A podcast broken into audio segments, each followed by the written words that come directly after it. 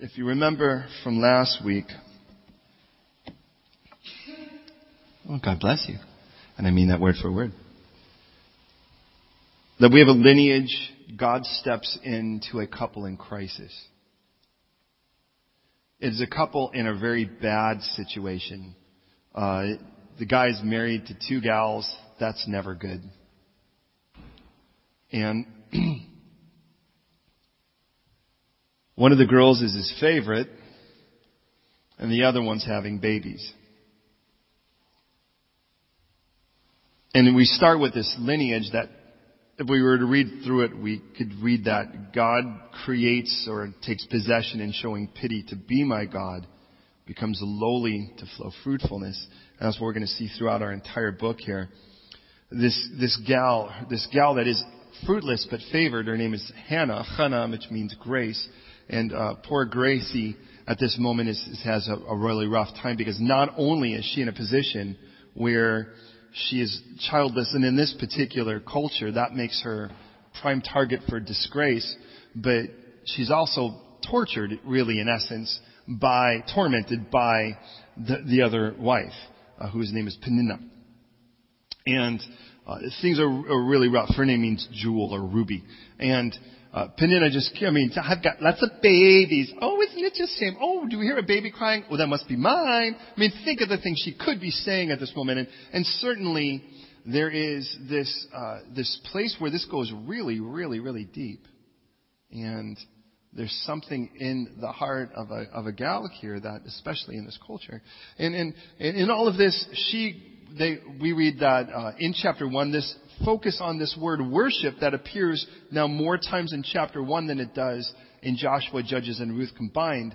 Uh, every book since the Torah. Uh, again, we're roughly right at about 1100, uh, 1000, 1100 BC. Puts things in a timestamp for us. Uh, and this is going to be 600 years before, 500 years before all of the Chinese philosophers that we know of uh, that create things like Taoism and Confucianism and all that. It's, it's a 500 years before that. It's actually uh, during a high time of uh, of really kind of just world anarchy among God's people. That's what we see because it's during the time of Judges. And during this time of Judges, it's, it's really religious anarchy everywhere. And God gave us this love story first showing us that love can prevail even in the midst of the most horrific of cultures, and then even those that are professing God. And then he gives us this, which is the birth of change. Uh, in this, the gal goes to church, uh, the tabernacle in its day, and she's heartbroken. She's crushed. She's really hurting, and she cries and she's praying to God. Her lips are moving, but no sound is coming out. She's so heartbroken. And the priest, who's uh, his name is Eli or Eli, Eli, and he's at the, the gate or if the well the door of the tabernacle, and he sees her and he's studying her mouth, and her mouth is moving, no sounds coming out, and he just assumes she's wasted. He says, "How long are you going to be drunk, woman?" This poor girl, just to add to a rough day, she's already been tormented by her by her uh, competition, if you will. Uh, you know, things are rough. She goes and she cries out to God, and then the, if you will, the pastor, or in this case, the priest, calls out to her and just says that she's this horrible, wicked woman, and she's like, I'm really not drunk. If I'm not drunk with alcohol or any of that, if I'm anything, I'm I'm crushed with grief and, and childless. And now the priest kind of has a rough time. And understand, we're going to see why Eli comes to that. Eli comes to that conclusion because we're going to see his own household here being a real mess in chapter 2. And the next thing goes, well, maybe let the Lord, let the Lord grant you this gift. If this is what you're crying out to, let God give it to you. And for anyone who's ever really tried to have children, you know, this is a, this is an, an emotion that seems to be unique to this. It's, it's a, a flurry of emotions that kind of come and you're like, it's just everything from disappointment to feeling of failure. There's all kinds of crazy things that go in it. And, uh, Tay was so special. It took seven years to make her, which is really special.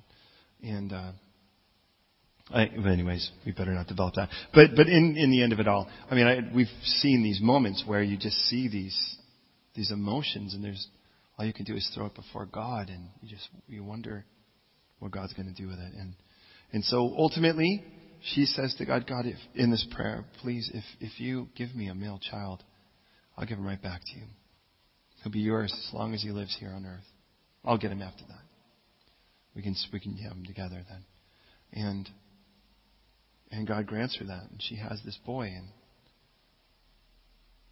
this amazing underdog in the midst of a whole horrible time of religious nastiness. And we're going to see that Eli's own sons are really, remember their names are Puncher and Serpent Mouth. That tells you a little bit. And they're going to live quite, quite up to that today. And in the midst of this, this boy is born and mom gets him until he's weaned and then realizes, much like Abraham with his own son, this promised son is going to change the world. This son of promise in the midst of a time when the religious world around us is just gone to the toilet. And I think of that today.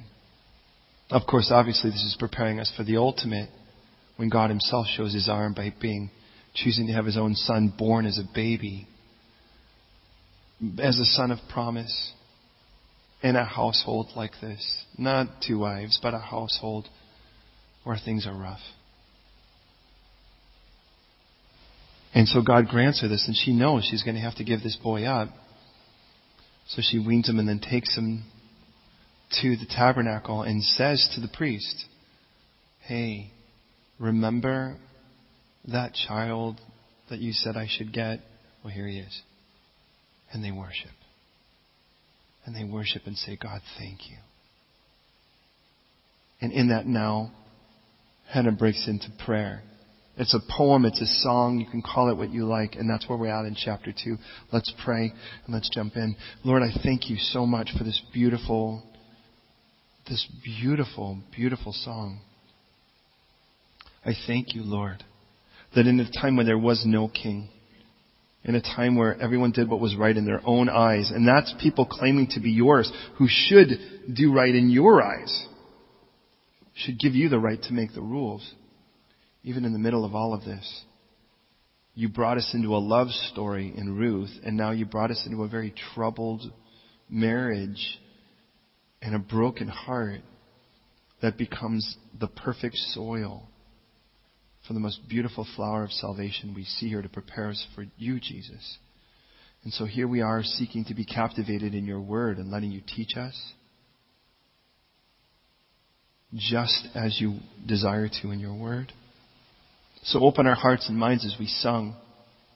Open our lives and plant deep within them the promises that you have oozing out of this chapter and fill us full of hope. Please, as we commit this time to you, I just so thank you for every person here, and I pray this would be perfect time. Captivate us, Lord. Don't let us nod off. Don't let us get kind of whatever, Lord. Just keep us in so that we can hear what you have to say to each of us today. In Jesus' name, amen. I would say tonight, as I would any, please don't just believe me. Don't just assume it's true because I say so. Search the scriptures. Let the Bible be your authority so that I'm always held in check with whatever I would to say. We have this beautiful song in, in our, in this chapter, 36 verses. The first 10 verses, 11, sort of a segue verse, uh, is Mary's prayer. I'm sorry, Mary, sorry. Hannah's prayer. Very similar, by the way, to Mary's prayer. Well, we'll find when Mary gets her promise as well. And then from there, God's going to show this. And in, in, her prayer, the theme is really simple. It's God the ultimate reverser. And that will be kind of, if you will, Daniel, the title for this God the ultimate reverser. He's the one who's going to flip things. Because at this moment, there are those that are strong. And, and really in her song, what she's going to show is that the weak have been lifted and that the proud have been brought low. Uh, very much like that promise we saw with the lineage back in our first couple verses of chapter 1. And, please understand, in this, Hannah was the underdog and Peninnah was the strong. And in the same way, what you're going to see is Samuel is going to be the underdog and the sons of Eli are going to be the strong. But God's going to flip all of that and He's going to show that God really knows how to take you no matter where you're at, no matter how much of an underdog you feel, no matter how little you think you bring to the table. God knows how to flip what seems to be unflippable upside down or if you will, right side up. And I look at this world and I see craziness, and I know you do too. And we see it in the political world, we see it in the media world, we see it in everything that seems like it has momentum and girth and strength and funding. And we see all of this stuff that looks like, how in the world could this topple? And then you look at yourself, if you're anything like me, and you look and you go, how in the world could I make a difference? I'm the underdog and I don't mind being the underdog. And then you look at God and everything just seems so clear. All of a sudden you're like, it doesn't matter anymore. It doesn't matter how strong something seems, how invincible Goliath seems, whatever the Goliath is. What's interesting is, is I don't even know if Hannah realizes that her song really, in essence, isn't just a song about her own personal grieving and the success, the victory God gives her over it, but really, in the simplest sense, it is a song that becomes, if you will, a chant and emblematic of the whole nation around her. And we'll see it in the chapter.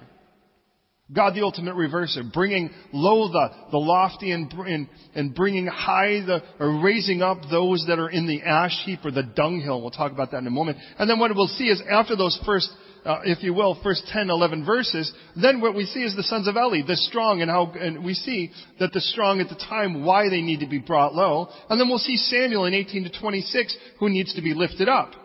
And then what we'll see is God showing that prophecy of how that's going to happen in verses 27 through 36. God, the great reverser, the underdog over the incumbent. Look at it with me. Chapter 2 verse 1. Hannah prays now. My heart rejoices in the Lord. My horn is exalted in the Lord. I smile at my enemies because I rejoice in your salvation. No one is holy like the Lord, for there is none beside you. There is no other rock like our God. Talk no more so very proudly. Let no arrogance come from your mouth, for the Lord is the God of knowledge, and by him actions are weighed. The bows of the mighty men are broken, and those who stumbled are girded with strength. Those who, have, who, who are full have hired themselves out for bread, and the hungry, well, they have ceased to hunger. Even the barren has borne seven, and she who has many children has become feeble. The Lord kills and makes alive. He brings down to the grave and brings up. The Lord makes poor and makes rich. He brings low and lifts up. He raises the poor from the dust and lifts the beggar from the ash heap to set among princes and make them inherit the throne of glory. For the pillars of the earth are the Lord's and he has set the world upon them. He will guard the feet of his saints, but the wicked will be silent in darkness. For by strength no man shall prevail. The adversaries of the Lord shall be broken in pieces. From heaven he will thunder against them. The Lord will judge the ends of the earth. He will give strength to his king and exalt the horn of his anointed. That's Mary's prayer.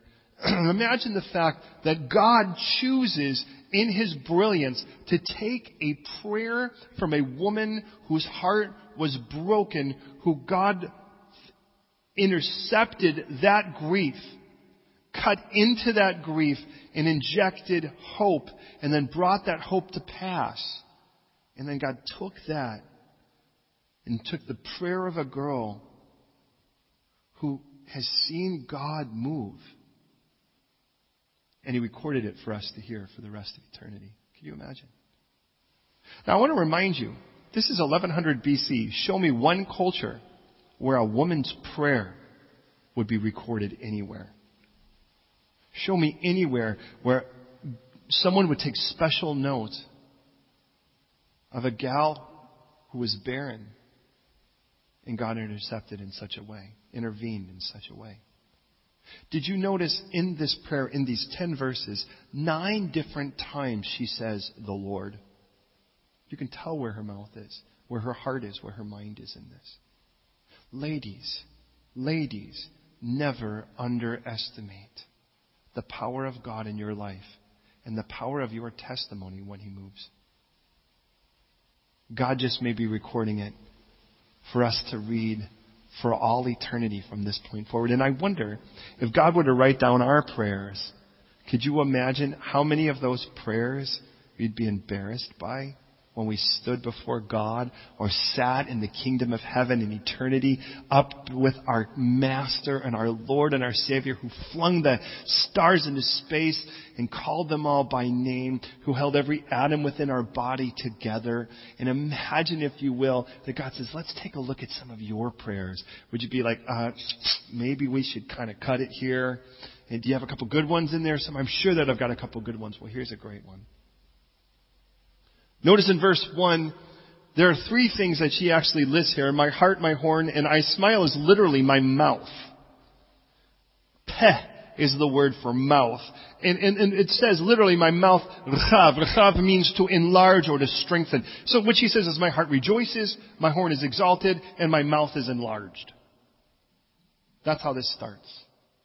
My heart rejoices. Now, please understand, the word for, and I, I, don't want to develop a lot of Hebrew, but there's a couple words that are kind of important. And here's one of my favorites is the word rejoice here. Because the word in the Hebrew is the word alatz. Can you say alatz? That was good. Thank you. Try to get alatz. Alatz means to jump for joy.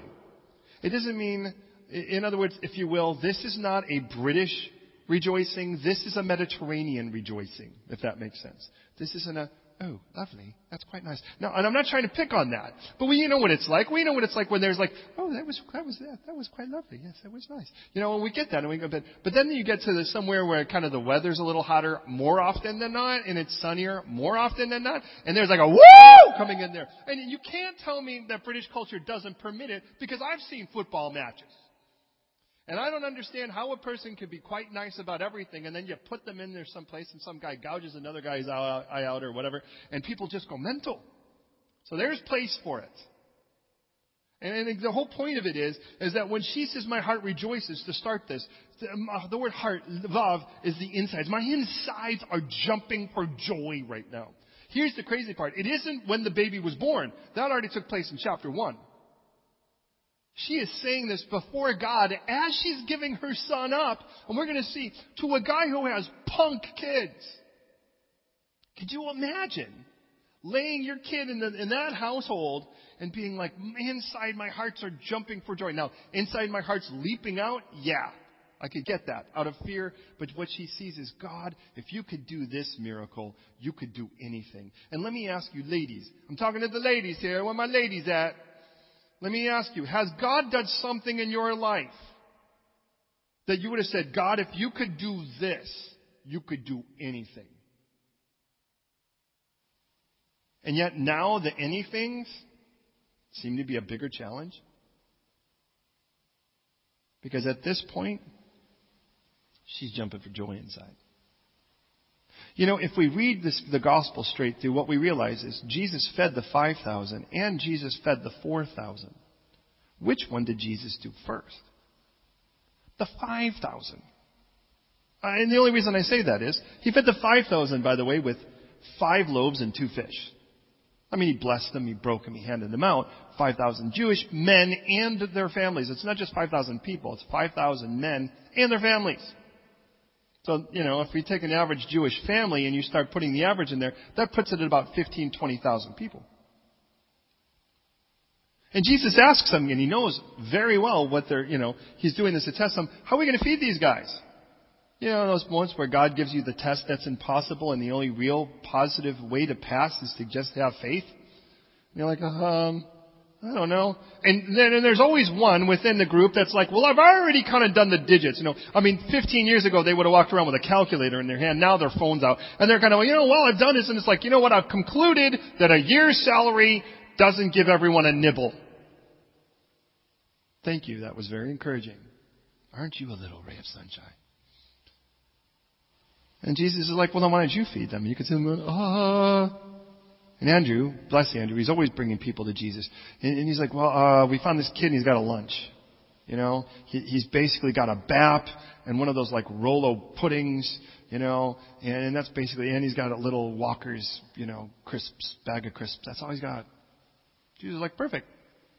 It's never about how much you bring to the table. It's, and Jesus says, just bring what you have to me. That's all I'm asking. Just bring what you have to me. And then he feeds. He breaks and ble- he blesses and breaks, blesses and breaks, blesses and breaks. And as the case is, you know, as it's the case, if you will, we're out there and we're the guys, I mean, we're the 12, if you will, we're kind of going, whoa, I don't know, it just keeps coming out. I mean, imagine you keep re- reaching into the basket and there's more fish and there's more loaves and you're like, this is awesome.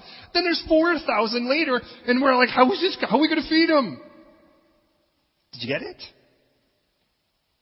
How many times does God do something so huge it's like He's moving or has moved the mountains in your life.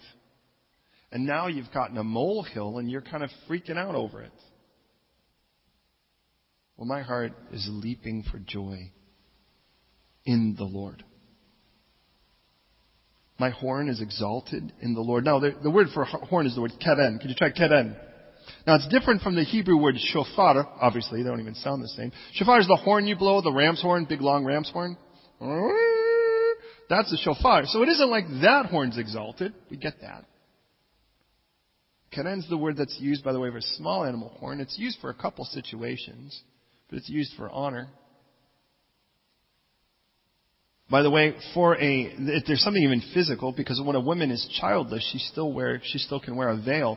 But they put this little thing. It's kind of like a, it's a, it's a carving from an elephant's tusk. It kind of looks a lot like a crocodile tooth, and it would sit on the front of her headdress. And when she would have children, she would, well, you need it. You have to keep both eyes open when you got kids. She would raise her veil then and would be able to be raised up with this horn, if you will. And, and I, I just wonder if this is all part of it. Is there's an honor, of course. So you see these gals veiled, and you're concerned, and then you see them with their raised, and there's this idea that, hey, wow, that gal's got kids. Either way, you get the idea. The horn exalted means she's been honored where she wasn't before. And then this term, I, my mouth is enlarged. Now, please understand something here. Put yourself in this perspective. Let's say you're single, but your friend is going out with the guy you wish you were going out with, or a girl. Let's just put, make this universal here, and with the guys as well. And and with that, it's like you know, and they're like, ha ha ha ha ha, look who I have, and you don't, you know. And then it's like all of a sudden God does something even infinitely cooler and infinitely better, and it's like, oh, my mouth is enlarged. Would you want to be like my mouth is enlarged so I could go twice your ha ha with ha ha ha? I mean, is that where it is? Notice that's not where Hannah is. Hannah says, I, my mouth is enlarged at my enemies because I rejoice in your salvation. Now, this rejoice, and this is why I brought it up in the first place, this word rejoice is different from the other one. This is not that leap for joy that we saw before with the word uh, aratz.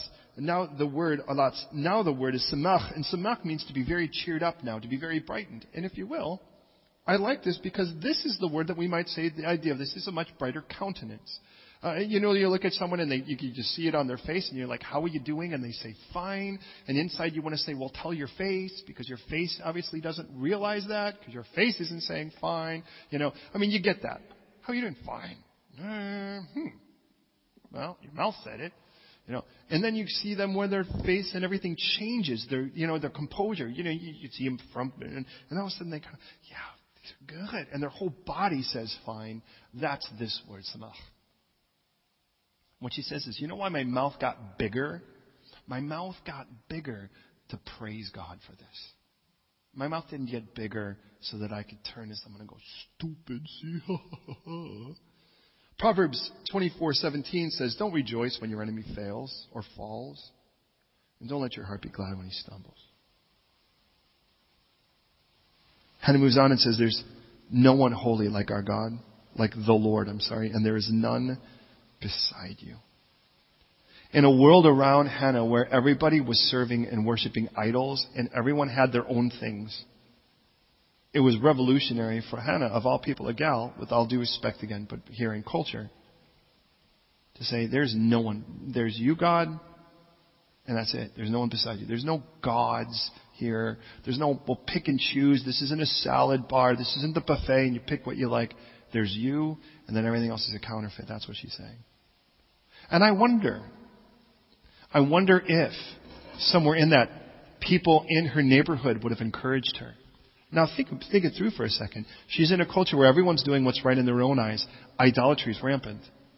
And I wonder how many people are like, well, honey, what you need to do is you need to go to the specialist and they're going to wave their hands. They're not going to touch you, but they're going to chant something weird and then they're going to spray you with this kind of weird oil and then they're going to take a chicken's foot and wave it in the air and, you know, they're going to do all this stuff and they're going to throw a card down and some bones and some rice and check your tea leaves and do all this stuff and then they're going to read your horoscope and all this stuff and then the, when you're done with the Ouija board and everything's done, then you'll have your, I mean, think of the things they could say. The only reason I say this, all those things are things that are almost normal in the culture around us today. That would have sounded weird to them. To some degree. Well, we have a book of spells, and if you go to this person, they'll wave a spell on you, and you'll have your baby. And she's like, man, all that stuff's counterfeit. I've watched my God pull through. Listen, if my God can do this, and God, listen, God allows these times where it really does seem very hopeless. Because if God only helps you and doesn't rescue you in certain situations, He'll never get any credit by the time you're done. But when God does step up and do something that is impossible, you'll always remember He did it. Hannah will be one of those people. There's no rock like our God. Then she turns and says, Now talk no more so very proudly. Let no arrogance come from your mouth. I kind of get the idea. There's Peninnah in this somewhere. For the Lord is our God of knowledge, is the God of knowledge, and by him actions are weighed. God knows. He knows everything we do. Here's the good news and the bad news. He knows everything you do. Imagine if the hidden things you did were good things. You know, it says in 1 Corinthians 4 5, judge nothing before its time until the Lord comes who will bring to light both the hidden things of darkness and reveal the counsels of the heart. But listen, then each one's praise will come from God. You ever those moments where you meant to do something really well, but it didn't turn out so well? As an artist, those of you who are artists, you kind of know those moments. We have the very best intention, and in your mind, it, it's perfect. And then somehow by the time in execution, it didn't work out so well. You know, God gives you credit because He knows the inside. He sees the intent, the hidden things. He also knows those moments when you did something that looked really awesome on the outside, but it really wasn't for any awesome reason on the end. But He really does want to reward us. And she starts showing now God the reverser. The bows of the mighty men are broken. Those who are stumbled are girded with strength.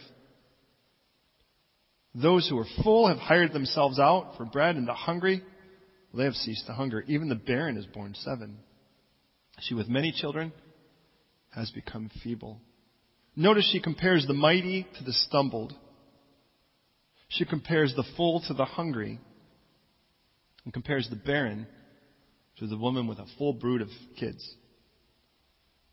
And she says, you know, the strong would be the mighty men, would be the full, would be the woman with many children. Isn't interesting? That's where she wound up on both cases.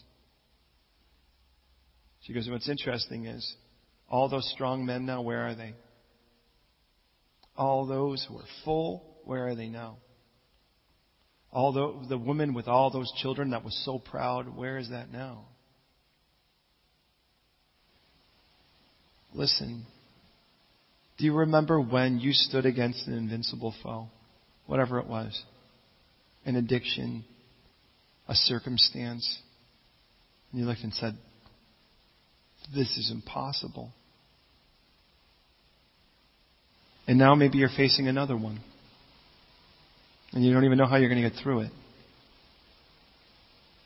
Well, God's the ultimate reverser. And the way He does it is He brings low the high and He raises up the lowly. That was the promise with our first few verses. You know, on my ankle, I have a reminder of certain verses that are verses that I might call my life verses. There are six, three in Old Testament and three in the New. One of them is Jeremiah 9, 23 and 24. I only have the verse markings because my leg's not big enough. Uh, it says, Thus says the Lord, let not the wise man glory in his wisdom, nor the mighty man in his might, nor the rich glory in his riches. But let him who glories glory in this, that he understands And He knows me. That I'm the Lord, exercising loving kindness and judgment and righteousness in the earth. For in these I delight, says the Lord. It's like all that strength and all that wisdom and all that financial success in the world. And people, they stand on this like it's an invincible tower. He goes, don't glory in that. You want to glory in something? Glory that you know me. And this is what you should know. I delight in exercising loving kindness. I delight in exercising proper judgment, and I delight in exercising righteousness.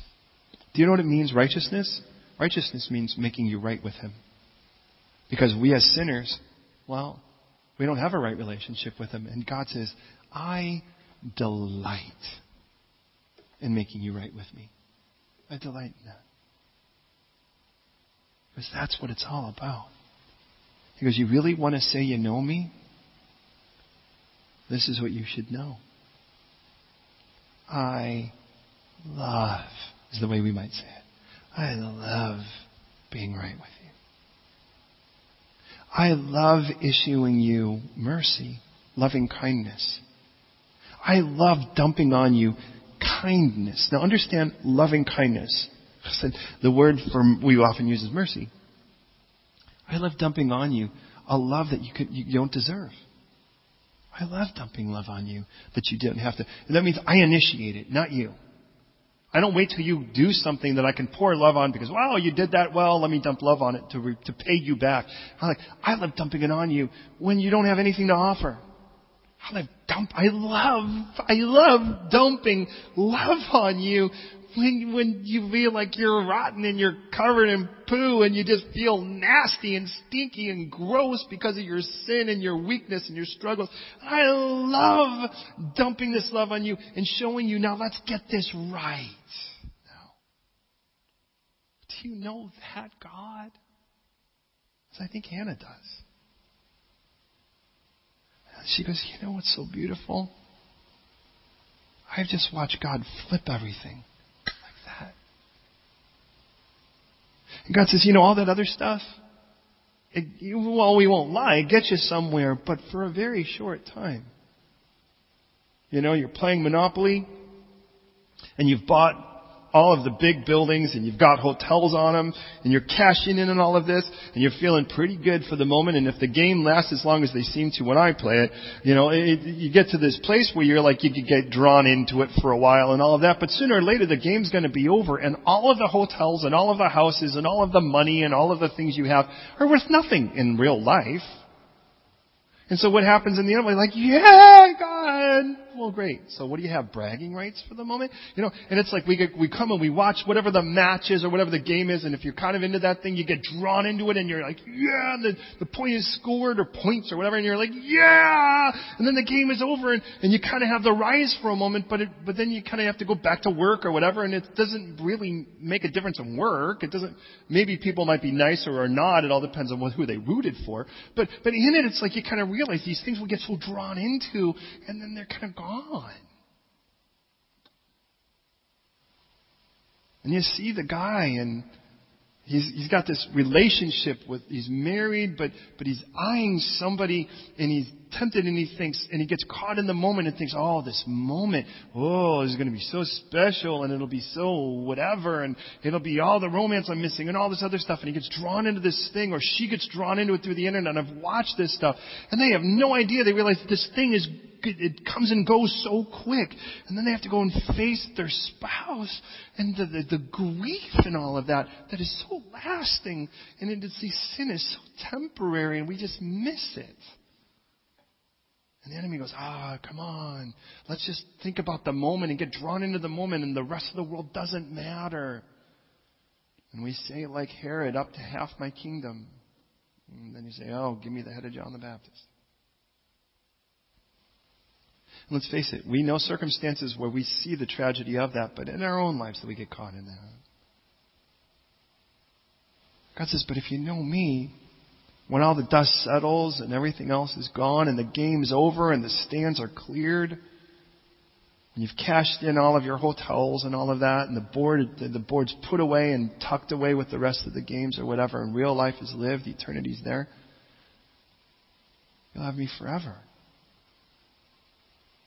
I just want to be in that moment where I can just see him face to face and go, so that's what you look like. I'd love it to be in such a situation where I'm so worshiping him right before that that I feel like I blink and he just showed up. And turned out what happened really was that all of this stuff was, was gone and we realize how temporary it is. It's like you wake up. You ever have those dreams where you, you wish you could go back to sleep and keep going? You ever those dreams where you wake up and you're thankful? In either case, they're still dreams. And then real life happens. And one way or another, we're going to wake up from this. And we'll realize how important it is to have our accounts right where it matters. You know, in Psalm 73, the sons of Asaph, they, they say, you know, I, and it's really kind the way he puts it. I think he's giving himself a little credit a little too much of it. It's like I almost stumbled when I saw the prosperity of the wicked. And, and, I, and I read this and I see where he's like, you know, the fat get fatter, the rich get richer, the mightier seem to get mightier, and it's like, you know, all of the anti-God stuff has all of the funding, and you know, and it just whatever way you want to put it. But he, he and he goes, you know, I got to this point where I said them, and this is loose paraphrase, but please read it for yourself, please. And he's like, you know, I kind of got to this point where I was like, what's the use? You ever get there? You look and go, Whoa, why am I doing this? Is it making any difference at all?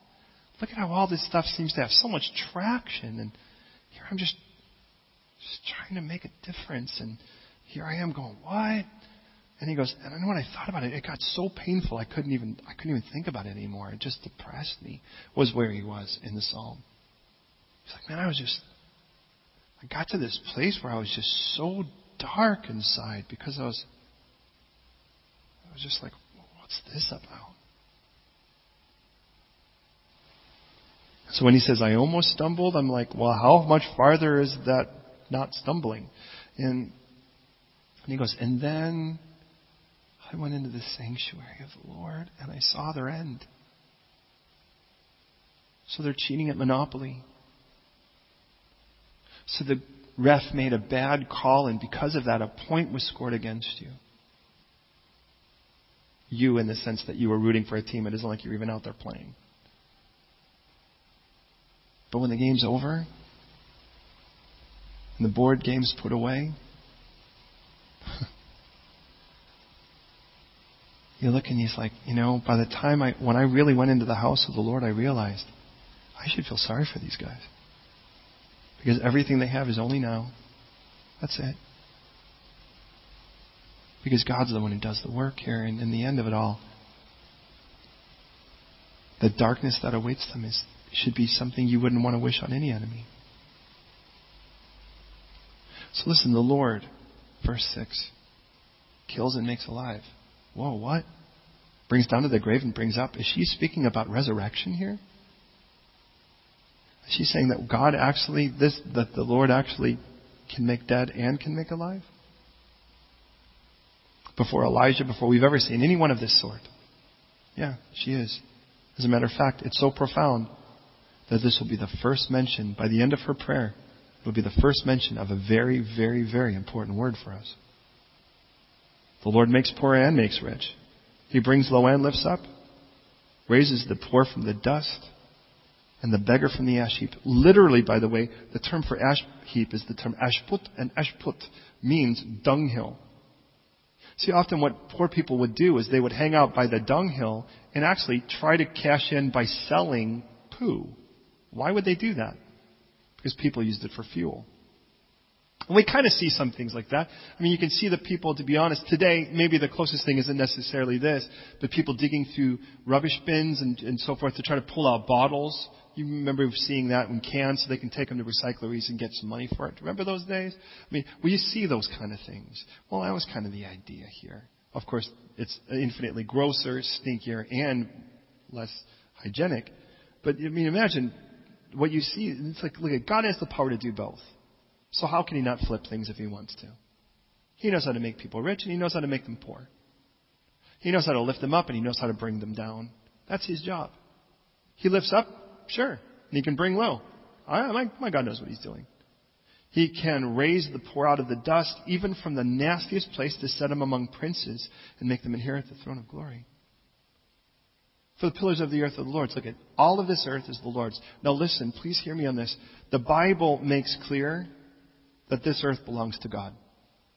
There are people that, you know, kind of play this game where it's like, well, you know, when Adam and, and Eve sinned, they kind of handed the world to Satan. Listen, the Bible says all the earth is the Lord's and the fullness thereof. God still owns this property. You know, we actually live in a really good pra- place for this because what we see in London makes a lot of sense with this. Because what we see is this Occupy thing. Have you seen it? We've seen it in all kinds of places. As a matter of fact, there was one in Totteridge and Whetstone where I think the guy tried to pretend like he was a charity to like save the humans and all that, but basically all he really did was park this camper in front of a, a, a store that isn't being used and then basically kind of crashed in the place. We saw that in Covent Garden, by the way, right on Neal Street, where they took over an old shoe store, a really big place, by the way, and they were like, we were occupying. Well, you were a bunch of people that you just wanted to live in free housing. I get it. But in the end of it all, they didn't own it. They took it for a while. And because they took it for a while, but sooner or later they were all removed because it wasn't their property. And that's the whole book of Revelation, by the way. Because notice the first verse of Revelation is the revelation of Jesus Christ. That's what we're looking for. And what he's doing is he's coming back to claim his property and remove the occupier, if you will, which in this case is, is Satan. Now he doesn't own the property, and, and that's something even Hannah recognizes here. Because the world is, belongs to Him, He can do with it as He pleases. If you get past the first verse in Scripture, the rest of it should be pretty easy in faith. In the beginning, God created the heavens and the earth. If God created it, it's His. He can do whatever He wants with it. If He wants to turn the whole thing into a one gargantuous chicken, He can if He wants to. Now, I'm thankful Scripture doesn't tell me He's going to, but He can if He wants. If he wants to take the whole, you know, the earth and just spin it like a basketball and put a finger up just to hold it up there, he can do it if he wants to. But he doesn't, and I'm thankful. Because to him, it isn't about amusement. It isn't about entertaining himself. The one thing he did, the one thing that's most important of all of God's creation are you. Because the rest of it isn't going to last. So, listen, the pillars of the earth are the Lord's. He set the world upon them. He'll guard the feet of his saints. Notice she moves from what God does to what he will do. He will guard. Um, the adversaries shall be broken. He will thunder. He will judge and he will give strength. Pillars of the earth are the Lord's. He has set the world upon them. He will guard the feet of his saints, but the wicked shall be silent in darkness, for by strength no man shall prevail. For by strength, no one's going to win. Is that rough to hear? It is for me. Because I've lived a life where I've had to work my way out of things. I've had to fight my way out of things. I've had to push my way out of things. Some of you, you've lived that way. You know what it's like. God's like, but when it comes to an eternal perspective, you, there's no strength you have that's going to get you out of this one. You can't charm your way out of it. You can't brilliant your way out of it. You can't scheme your way out of it. You can't duck your way out of it. In the end of it all, we're all going to stand before God. And the good news is, you don't have to be strong there because, well, God's all you need. Now, please hear me. We're almost done, and I have a feeling all we're really going to get to is verse, verse 10 and 11 here to close today because I think this prayer is just too important. But please hear me. One of the things, among millions of other things, that make Jesus so unique is how universally equal everyone is before him. I mean, if there was based on anything other than grace, someone has an advantage. If it was about being smart and understanding some kind of philosophy, smart people would have the inner track. If it was about doing certain things, praying a certain amount of times a day, giving a certain amount of things, and all of these actions, then the disciplined would have the inside track. If it was about being able to sing, the gifted would be able to, would have the inside track. No matter what it is, if it's based on performance, somebody has an advantage. If it's about chanting and getting in uncomfortable positions, the limber would have, Ruthie would have the inside track. Meanwhile, the older you get, the less you would be on the inside track. But grace puts everybody at the same place. Grace does.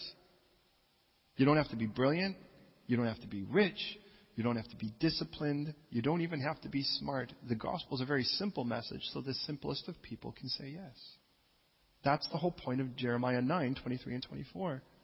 Let not the rich glory in their riches, the strength, the strong in their strength, and their strength. That's the whole point of it. Is that if really in the end of it all, listen, by our own strength, no one's really going to win this. Even if that strength is financial, or that strength is popularity, or that strength is governmental power, or that strength is just physical strength.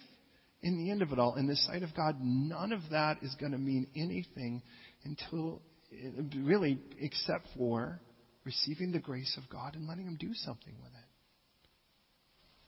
So listen, the adversaries of the Lord shall be broken in pieces. You want to stand against God? Good luck. Well, and God doesn't believe in luck, so that's good. From heaven he will thunder against them. The Lord will judge the ends of the earth. He'll give strength to his king and exhort, I'm sorry, exalt, that means to lift up, there's our word, the horn of his anointed. Interesting, the last word we have in this prayer is the word anointed. And that word is the word Mashiach. Mashiach is the word Messiah. Interesting, that's the word Christ if we translate it into Greek. It is the word Messiah, and it is the first time in Scripture it's used. This prayer of a woman introduces the word Messiah, who we know is Jesus. In Matthew 13, I'm sorry, well, there's a few places, actually, Matthew 17, but where, and in Mark chapter 7, Jesus comes to his disciples. They're actually in Caesarea Philippi, and he says, Who do men say that I am? And they come up with the kind of things, well, you're Elijah, Jeremiah, one of the prophets, kind of thing, John the Baptist. And Jesus says, well, who do you say that I am? And it's brilliant. I can't wait to get there on a Sunday because where he is is so profound to the question he's asking. And, and, and they, and he says, well, who do you say that I am? And, G, and, and Peter says, well, you're the Christ, the Son of the living God, the Christ, the Messiah the anointed one. The one that God has been promising even before the fall. Why is that important? Because that word starts here. The anointed. So listen. I mean, we could, we could have gone a lot more of an intellectual route or just kind of a cultural route. But I think there's something a lot more intimate that God wants to do in, in each of us tonight. I mean, we can, we can nod and agree in the end of it all, and we can pull out a bunch of other scriptures and certainly and kind of show how this, you know, beautifully webs into everything all around. But in the simplest sense, here's the point, and then we pray. Is that God's the one who flips the impossible and makes it possible. With man, it's impossible. With God, it isn't. And you go, but this is all but dead. And Jesus says, well, have you read the Lazarus story yet? Because the Lord kills and makes alive. He can do both. And Jesus is like, so if there was anything impossible, didn't I already conquer that? Sin, Satan, guilt, all of that, didn't I, didn't I already conquer all of that? If that's the case, I know your heart is in this because you're hurting, because there are things in front of you that look really impossible. So impossible that I think in some cases you've already conceded. Let's be honest you've already conceded. You've kind of gone, yeah, I'll probably always have this struggle. I'll always have this sin. Or, you know, maybe this situation, it's already doomed to failure. You know, well, any more than a girl here who says, you know what, I'm barren and I just can't have any kids and this girl keeps laughing in my face and mocking me and scorning me, you know, and then, and then I go to pray and then, you know, the priest is like, ah, you stupid drunk woman, what's wrong with you, you hussy? I mean, imagine what that would be like. It's like, is, is your life that bad? Because you realize, if Hannah could talk to us today, if she sat here, I think she'd be encouraging us to say, well, where's your hope? She's like, I know what it's like to feel hopeless. I know what it's like to cry because I'm bitter in my soul. I'm tormented in my soul because I don't feel like I have hope right now. I look and I'm like, I don't see any. I don't see any traces of something that I go, that, that's it. But I remind you, faith is the substance of things hoped for and the evidence of things not seen. You can't walk by sight if you walk by faith. And real faith is going to be when you don't see it. And again, I don't understand it, but I do know this. Whatever it is you're dealing with, I want to go to prayer right now. And I want to remind you that as Hannah says, you know, because I saw God take on the invincible, take on the, the impossible, and He flipped the whole thing, and He took all the strong and mighty incumbents, and He brought them down, and then He, then He took all of the, the lowest of the low, and He raised them up, which is exactly what's going to happen with Saul and David, and it's exactly what's going to happen with Jesus and the religious leaders. Of course, the whole thing is set in motion through this prayer, and, and which kind of spotlight on us, and I look at all this and I think, well, well, God then, I don't know where I'm putting myself in all of this, but one thing's for sure. I'm not going to freak out over the government. I mean, whoever becomes mayor, or whoever becomes president, for goodness sakes, or whatever, you know, it's like, I'm not going to freak out over that. And the, the strength that that has, and the media, and the, all these things that they're shoving down our throats that's so opposite of Scripture. And I look at all of this, and, and they're like, ha, ha, ha, ha, look at your stupid little churches, and, uh, you know, hey, we were at, we were at Cafe Eterno, which again was a Christian cafe on Sunday. And we're preparing, and I, I actually on Tuesday, and, and I heard a couple guys walk by, and they're like, oh, didn't we shut this place down already? And it was such a Peninnah thing to say. And you're like, oh, God, wouldn't it be great if you just, bam! You know, I didn't want God to blow them up, but it would have been nice for God to do something. Turn them into chickens for an hour. That would have been cool. I mean, whatever. But it was like, I go, God, I know you better than that. I know that what you want is for them. You want to show them loving kindness, but you want to make them right with you. It's all to make them right with you. So my prayer tonight is that God would birth in us hope again. Hey, look at, He saved you, didn't He? He'd take you, and some of you, it was like that would have been the most impossible thing in the universe. Not just to you, but to people, probably the person next to you. Like, you know what? Can He make you sober? Can He give you hope? Can He take that situation in front of you and do something so marvelous that everyone goes, wow, this is impossible? Perfect. Because my God is the ultimate reverser. And He did it at the cross. He can certainly do it now. Would you pray with me? Lord, I, I want to thank you for what you're doing in this room right now. This is what you're stirring within our souls. And I know, Lord, it's your Holy Spirit's job to confirm in our hearts, hey, this is, this is for real and this is true. And Lord, maybe the problem is, is we've been playing Monopoly for so long. We've been caught in the game and the match for so long that we've forgotten. We're in, the, we're in one of those Marvel movies, which is like 14 hours long, and, and we forget that, oh yeah, this isn't real life. We're caught up in the lights and the smoke and the crowds and the cheering and the, and the almosts and the whatevers to where we forget that eternity is what really matters. And all of this really, in the end of it all, we have an opportunity to invest eternity into people and invest eternity into a, into a world that is so decrepit and destitute of these things. And I pray right now that it has, I know it has to start with us. And we confess to you, God, truth be told, we're hopeless without you. We should have all the hope in the universe with you. But sometimes our eyes aren't on you like they should be. And when they're not on you, they're not on hope. Because you are our hope. And I, and I just pray right now, wherever, whatever the thing is you're dealing with, can you just do this with me for a moment? We're going to get quiet before the Lord. And then it's not like this isn't a magic system, but for the purpose of, of making it an event in our hearts, could you just, in this moment when we get quiet with the Lord, just kind of whisper those, what the thing is that may seem impossible to you right now. And let's just, um, and I'm not going to say, oh, you're drunk because your lips are moving. You know, at least you're safe with that. But for the moment, just kind of be like, God, um, this thing, this thing I'm struggling with, or this situation, or whatever, God, it really does seem impossible. Please re interrupt my life now with hope. So as we get quiet, take the moment and let this be that moment where you, as God tells us, to lay our burden before Him, to cast our cares. You're throwing them down at Jesus, and that's what we're doing here. So as we get quiet now, just do that with Him. Would you just get alone with God right now and be like, God, this thing, now. Let's do that.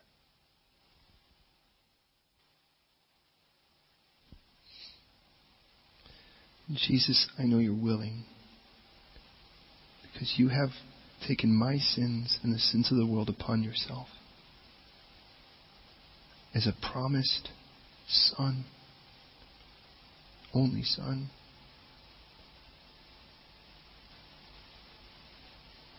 Only begotten, that you would come and, and, fulfill that promise and be that Messiah and be that child of promise and take on the strong as a lowly servant and flip everything. Take it all to the grave, all the sin, all the shame, all the guilt, mine and everyone's, and choose to die there and then raise again. Oh God, you can do that. You can do anything. Right now in this room,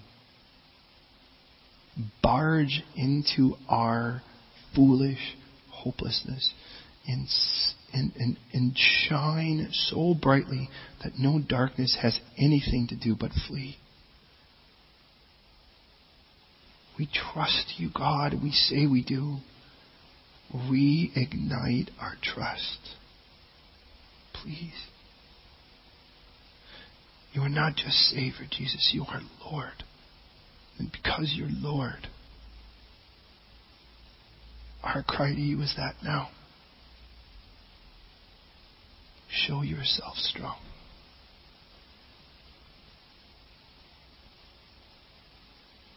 And lift these burdens off of us and replace it with hope. In Jesus' name, your name, Jesus. Amen.